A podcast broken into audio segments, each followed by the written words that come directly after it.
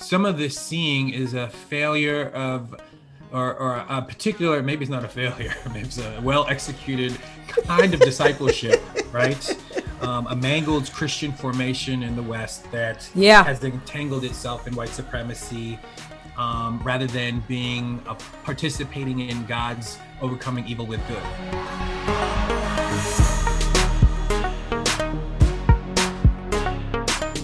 Welcome to all God's children. I was glad when they said unto me, let us go and talk about that taboo trinity, race, religion, and politics. Thank you for joining the Raceless Gospel podcast, where word meets flesh, and where we gather to talk about the sticks and stones that break the skin and bones of the body of Christ and the structure of a church service. I am your host and podcast pastor, Starlette Thomas. The Raceless Gospel Podcast Season two is brought to you through the generous support of Fellowship Southwest and American Baptist Home Mission Societies. On today's podcast, I am joined by Drew Hart. Drew Hart is an assistant professor of theology at Messiah University, the director of Thriving Together, Congregations for Racial Justice Program, and co-host of Inverse Podcast.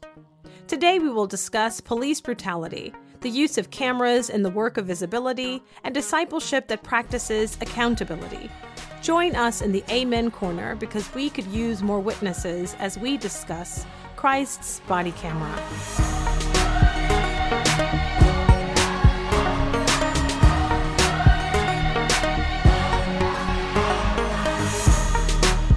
But first, won't you pray for us?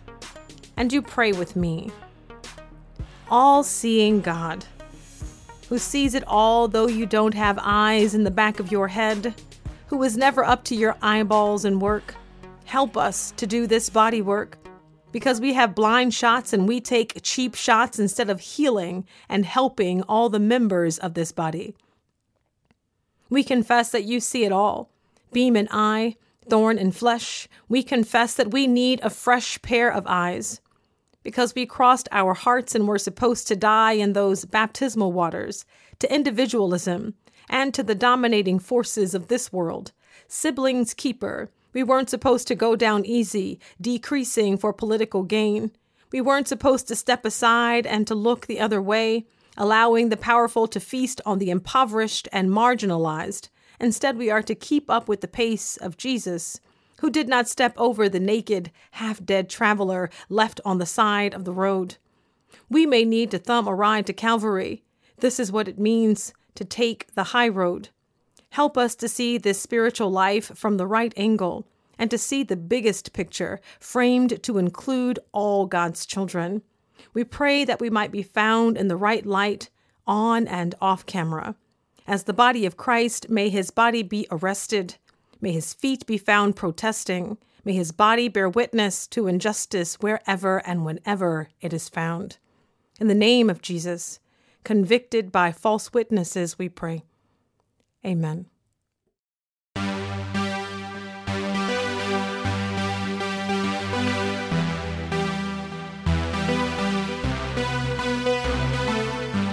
When I was growing up in the South in the early nineteen nineties, when we left messages on a physical answering machine, during the worship service, persons offered a testimony. It was a weekly update on how God was at work in our lives. We began first giving honor to God, who is the head of my life, to the pastor, visitors, saints, and friends. Well, today I want to testify about Christ's body camera.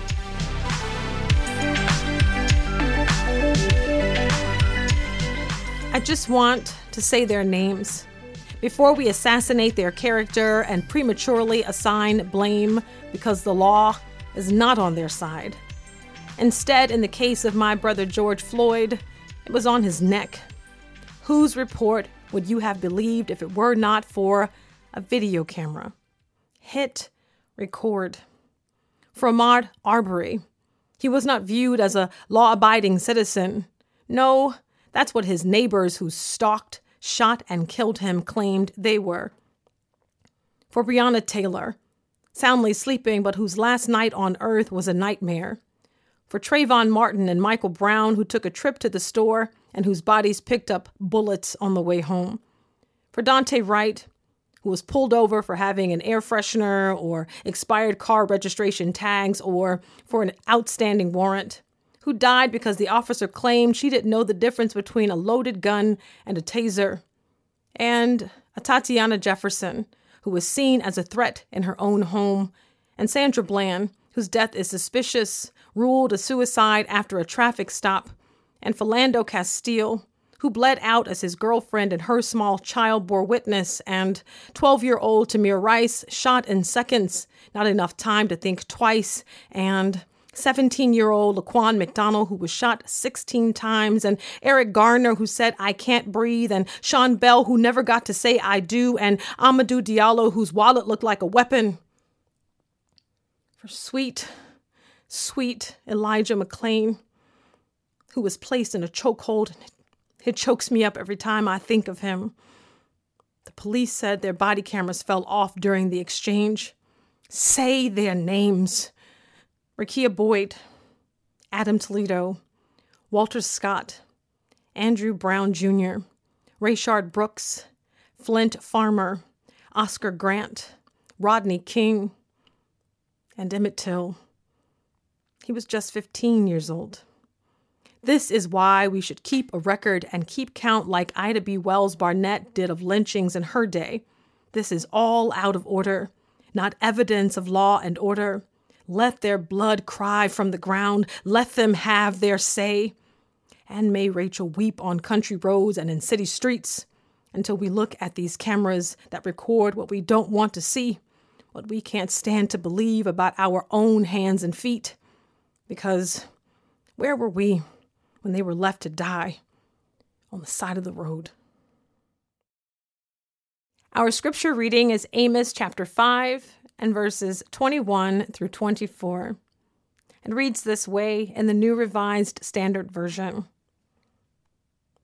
I hate, I despise your festivals, and I take no delight in your solemn assemblies. Even though you offer me your burnt offerings and grain offerings, I will not accept them.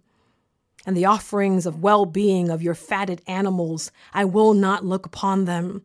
Take away from me the noise of your songs. I will not listen to the melody of your harps.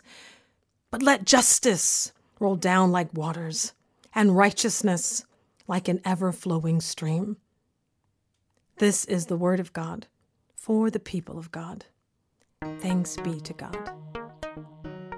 This is Reverend Starlette Thomas, your podcast pastor, and we'll be right back. Fellowship Southwest is a network of churches organized around compassion. F S W is agile, ecumenical, and willing to do whatever it takes to serve people in need. Their network includes all kinds of churches, and they like it that way.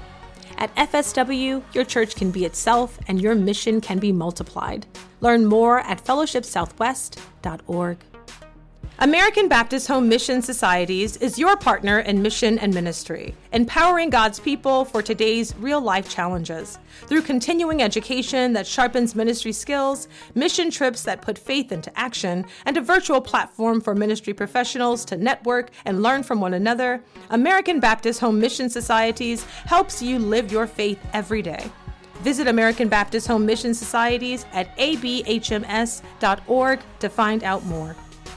Pastors for Children mobilizes the faith community for public education support and advocacy. They have affiliates in Texas, Oklahoma, Kentucky, Tennessee, Mississippi, Florida, North Carolina, and Alabama. You can find them, Pastors for Children, on Facebook and Twitter, and learn more at pastors for children dot com. This is Reverend Starlette Thomas, welcoming you back to this episode of the Raceless Gospel podcast. Hey, hey, hey, hey. Hey, hey, hey, hey. Hey, hey, hey, hey. Hey, hey, hey. Welcome Drew Hart. He is the author of Trouble I've Seen, Changing the Way the Church Views Racism, and Who Will Be a Witness? igniting activism for God's justice, love, and deliverance. For today's sermon, we will engage in the tradition of call and response, a sacred back and forth. Feel free to join in as official members of the Amen Corner. Pray for us as we discuss Christ's body camera.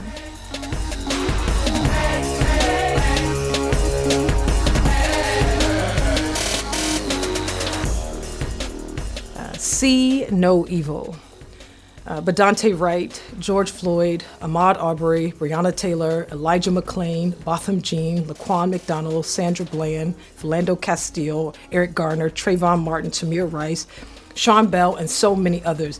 I mean, it feels like a dark cloud of witnesses. Mm. Um, in many cases, these deaths are filmed by innocent bystanders or captured on body cameras. Why then do Christians see things differently? When there are accusations and clear and overwhelming evidence of police brutality and extrajudicial killing. Yeah. Why? Why? Yeah, great question. And first, just um, I'm just grateful to be in conversation with you again. It's been a little while, so I'm, I'm yeah. grateful for yeah. that. Um, yeah, it's a heavy question. And I think there's, I mean, multiple layers to it, right? So hopefully I'll, I'll come, a, I'll get to your answer, right? I'm going to take a circle. Because uh, I think there's multiple things we have to think about. First, I think, is the fact that uh, we have this perception that what we see with our eyes is just neutral and objective, right? I mean, I think that that's right. a, a, just a taken for granted assumption that we think, oh, it's our eyes. It is what is in front of us, and that's all there is to it.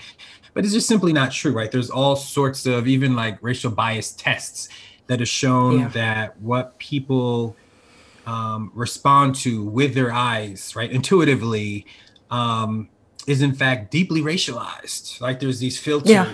that there's other things going on. And so seeing itself is not even a neutral act, right? Just that seeing alone is not believing. Yeah.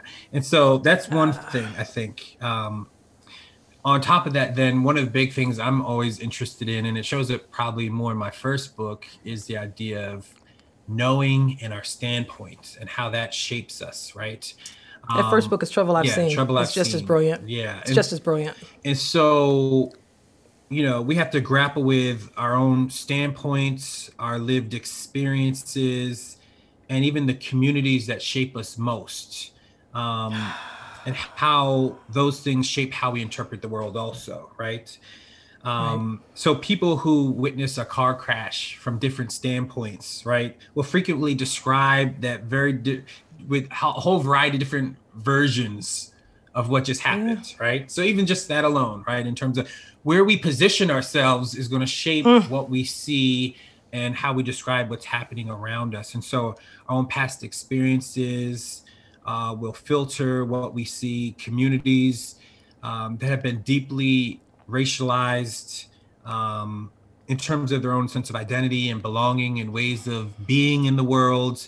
Uh, will also internalize group myths and ideologies that are going to shape what people hear, see, believe, take for granted, right? Mm-hmm, so th- mm-hmm. that's another level. Um, so to answer your question then, Christians that have been discipled to think that they are neutral and objective and that have an all-knowing and universal standpoint from which they can make sense of the world, um, to interpret the world, and those who have received Uh, myths and ideologies, right, that yeah. that um, have them identify more with the nation states, right, than than those who have their backs against the wall. Yeah, um, yeah. More with the crucifiers than the crucified of the world. Come on, Howard Thurman. Right? Come on, um, come on. Th- they're going to interpret these events with all that inertia working behind them in the background. Yeah. Like, that's just the inevitable reality. Yeah. Um, I-, I even think about, like, um, the book uh, White Too Long, uh, and oh, w- one of uh-huh. the interesting points, you know, his one chapter, he does like all this stuff around like polls and polling and stuff yeah. like that.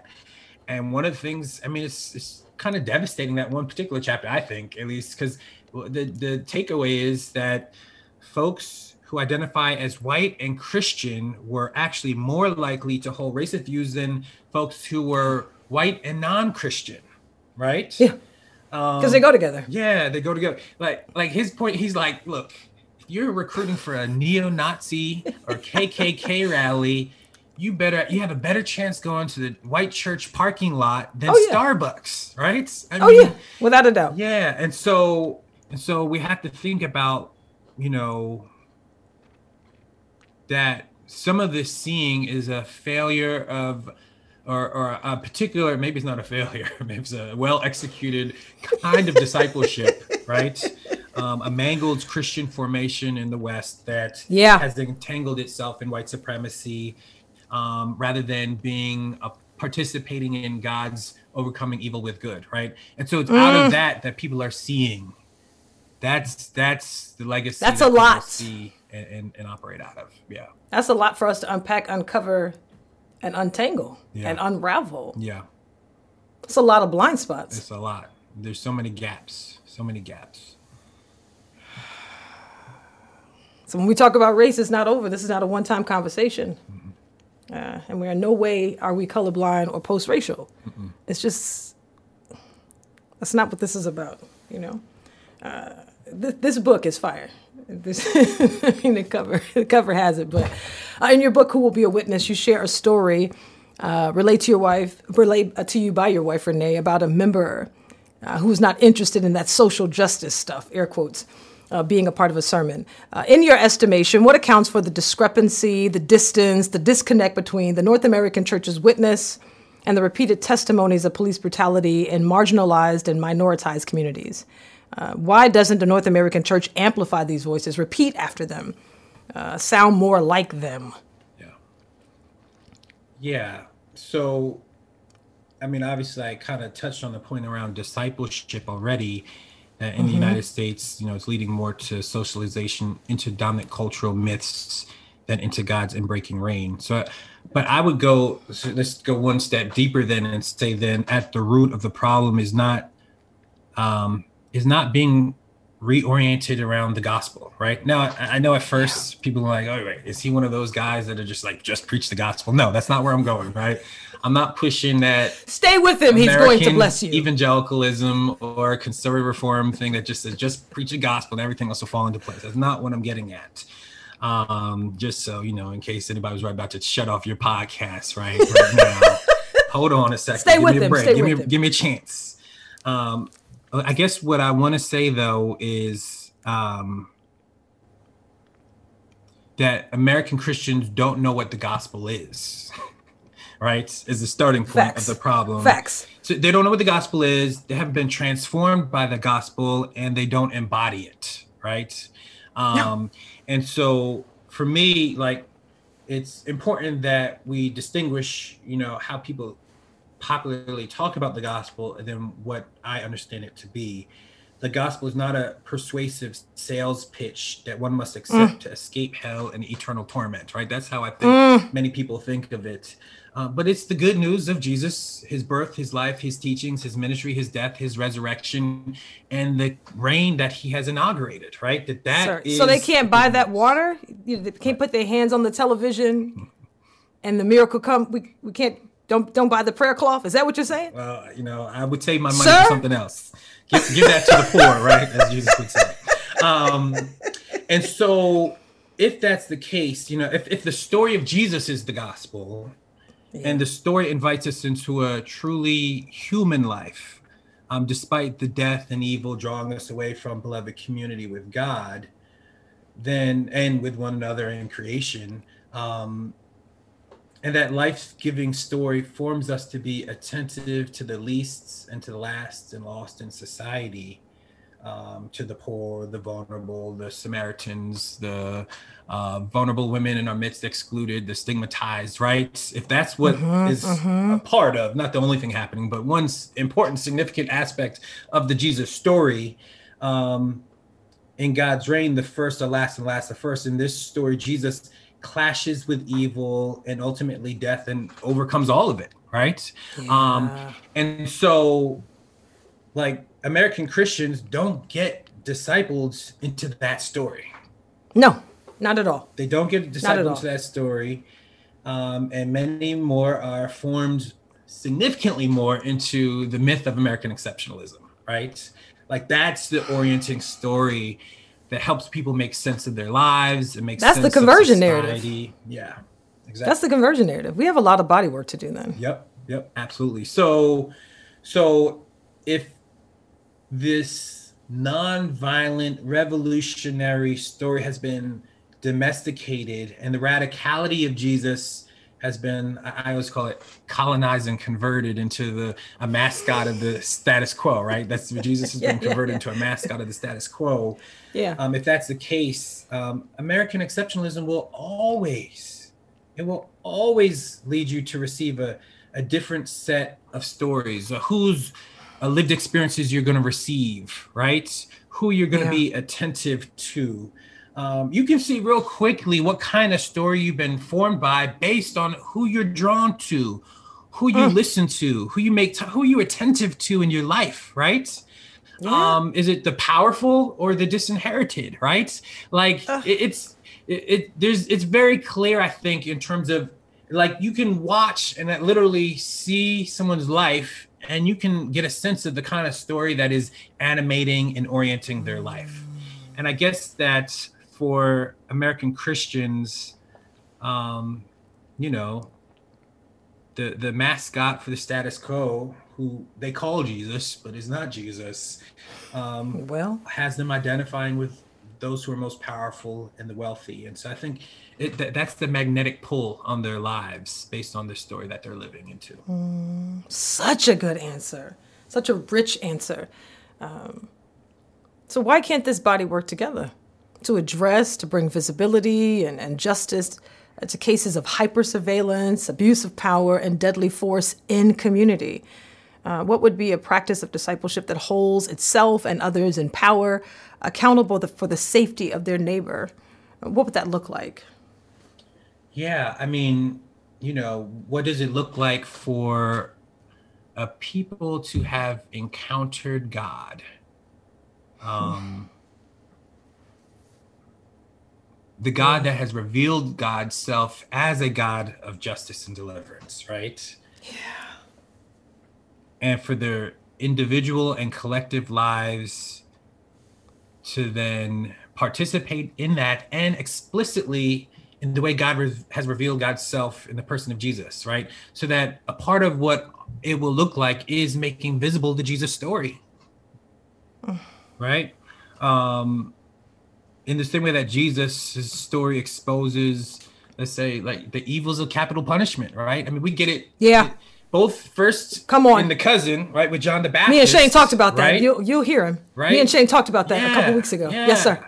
Yes, I mean, sir. So if it exposes it in, in, in with John the Baptist, and then Jesus, right? Yeah. Literally yeah. God revealed in Jesus Christ.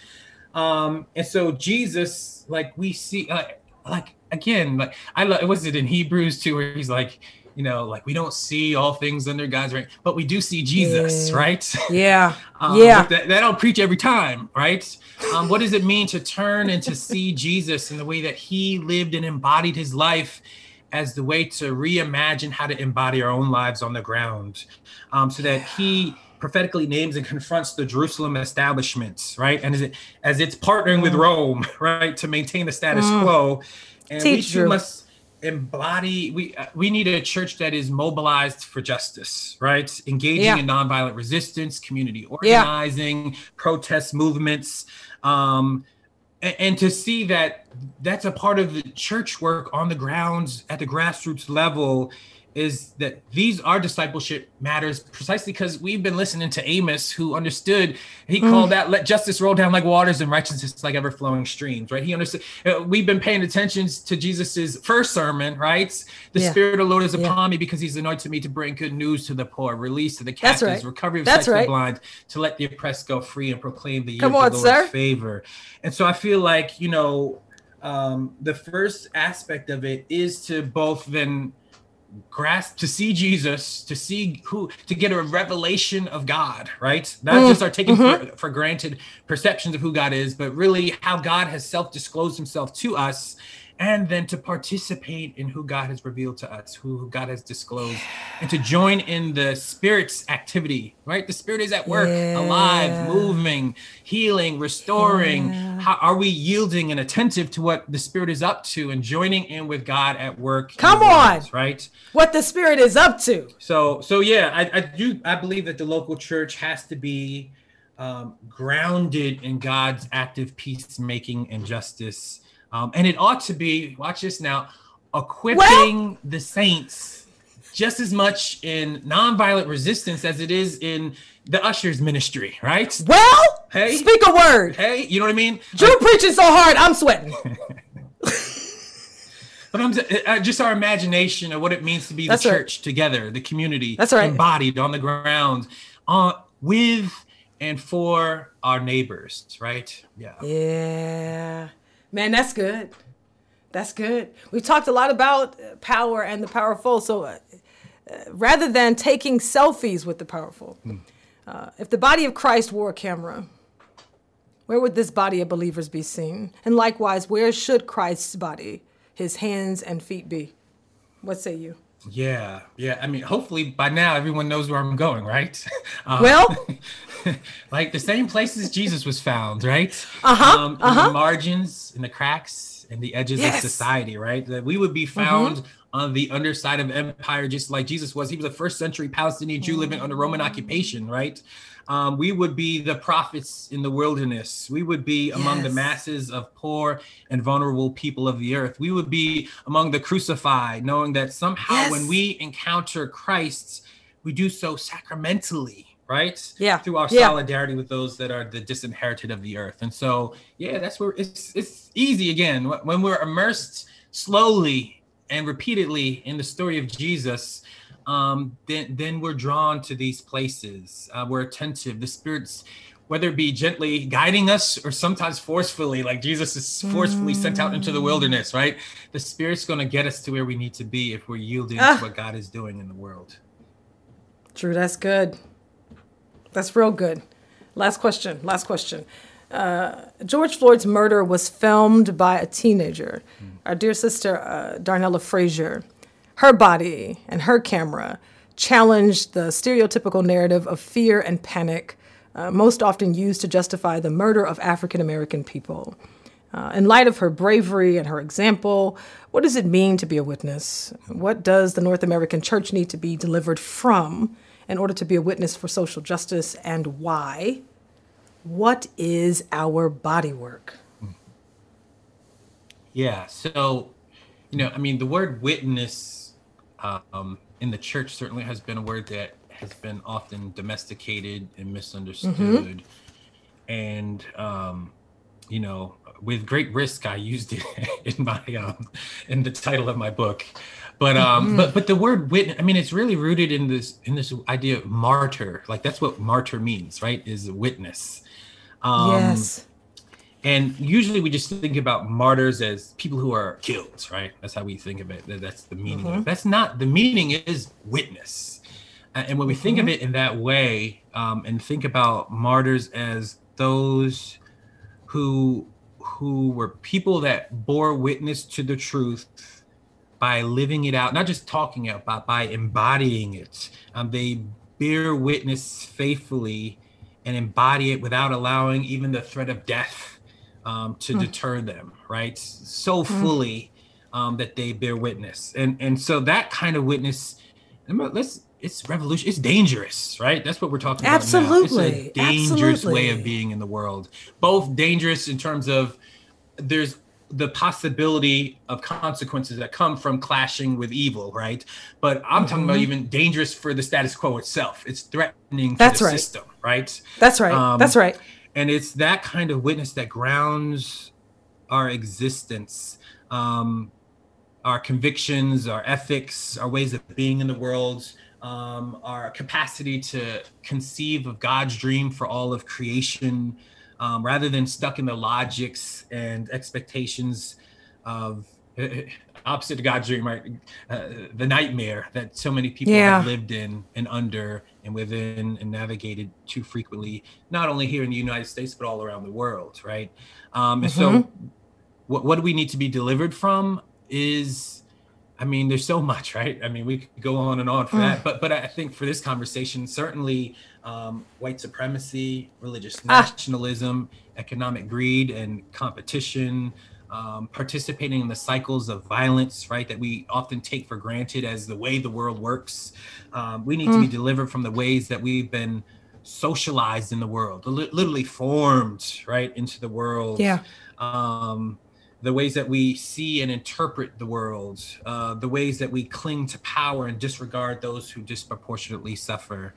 Um, but I would also say, like, it's not only what we um, what we are delivered from, but also what we're being delivered into, right? Yes, um, yes, that we're being yes. delivered into beloved community, into the community of creation, into God's shalom, right?